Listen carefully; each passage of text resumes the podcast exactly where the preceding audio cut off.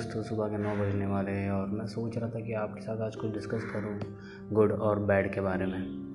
हम में से कई सारे ये सोचते हैं किसी ना किसी के बारे में कि वो शायद गुड है या बैड है, मतलब अच्छा है या बुरा है, या हम किसी को कहते हैं कि वो अच्छा नहीं है या वो अच्छा है या वो अच्छी है या वो बुरी है, ऐसा कुछ जो भी है नेगेटिव या फिर पॉजिटिव के बारे में बात करते हैं। लेकिन मैं आपको बताना चाहूँगा आज की दुनिया में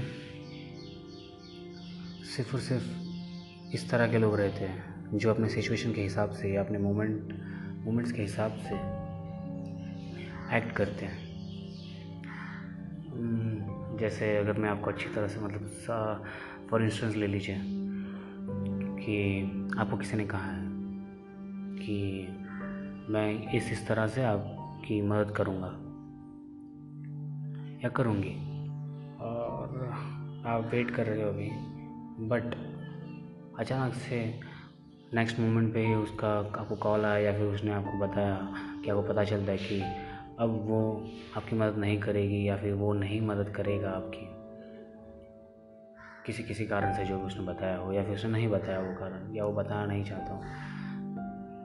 तो वो सुनने के बाद में जो बात जो हमारे दिमाग में आता है, जो हमारे थॉट्स रन करने लग जाते हैं, वो ये होते हैं कि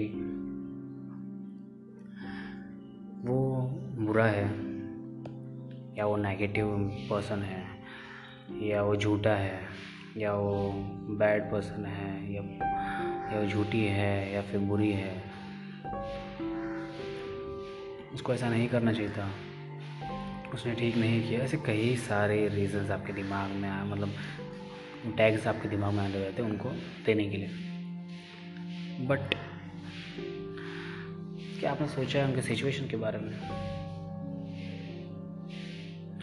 दुनिया में गुड और बैड जैसा कुछ नहीं होता, गुड पर्सन और बैड पर्सन जैसा कुछ नहीं होता। वो एक्ट करते हैं सिचुएशन के ऊपर हिसाब से, वो इमोशंस के हिसाब से या वो प्रॉफिट और लॉस के हिसाब से जो उनके एनालिसिस के बाद उन्हें दिखता है।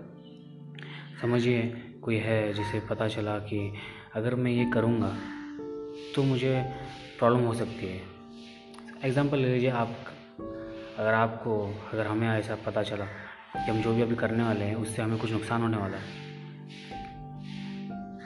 क्या आपके खाने की प्रॉब्लम हो जाए या आपको रहने का प्रॉब्लम हो जाए या आपको किसी तरह का इमोशनली ट्रॉमा या फिर किसी तरह का ट्रेजेडी या फिर किसी तरह का प्रॉब्लम आपको हो जाए, तो फिर आप वो चीज़ करेंगे?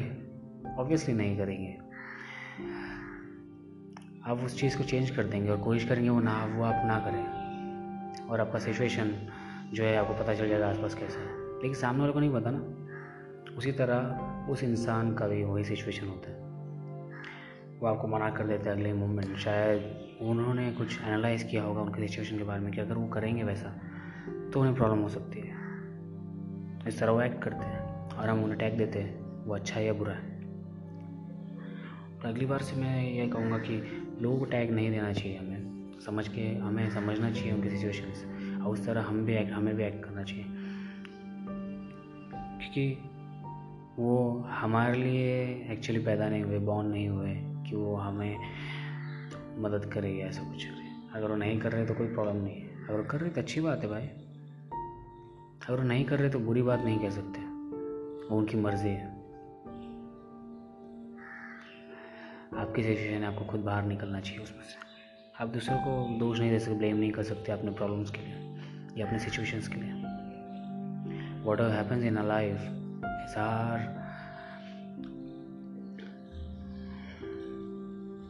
तो मैं आपको यही कहूँगा कि जो भी कुछ है समझिए कि किस तरह हैंडल करना है सिचुएशंस को और लोगों को टैग देना बंद करना है, गुड और बैड वाला। तो मैंने पूरे एपिसोड में ये कहने की कोशिश की है कि सिर्फ एक ही तरह का इंसान होता है, एक ही तरह के पर्सन्स होते हैं जो अपने सिचुएशन के हिसाब से एक्ट करते हैं या रीजनिंग के हिसाब से एक्ट करते हैं। तो अगर आपको किसी तरह का क्वेश्चन है या फिर कुछ एडवाइस है आप चाहते हो मेरी तरफ से, या किसी तरह का सजेशन देना चाहते हो, लाइक कोई फीडबैक देना चाहते हो, तो आप कनेक्ट करिए मुझसे, मुझे फॉलो करिए इंस्टाग्राम पर या फिर ट्विटर पर या और भी जगहें हैं जैसे पिंटरेस्ट है या यूट्यूब कह सकते हैं। और ये पॉडकास्ट जो है, अगर ये एपिसोड अगर किसी को भी ऐसा एपिसोड किसी को भी अगर मदद कर सकते हैं आपके चाहने वालों में से, आपके करीबी लोगों में से, तो उन्हें शेयर करिए। या फिर आप अपने सोशल नेटवर्क्स पर, आप मीडियाज़ पर शेयर कर सकते हैं, मुझे टैग कर सकते हैं, मैं ज़रूर शेयर करूँगा आपके पोस्ट। लोगों को उस चीज़ से मदद मिल सकती है, मुझे बहुत अच्छा लगेगा अगर मेरे कंटेंट अगर वैल्यू क्रिएट कर रहे हैं आपकी लाइफ में।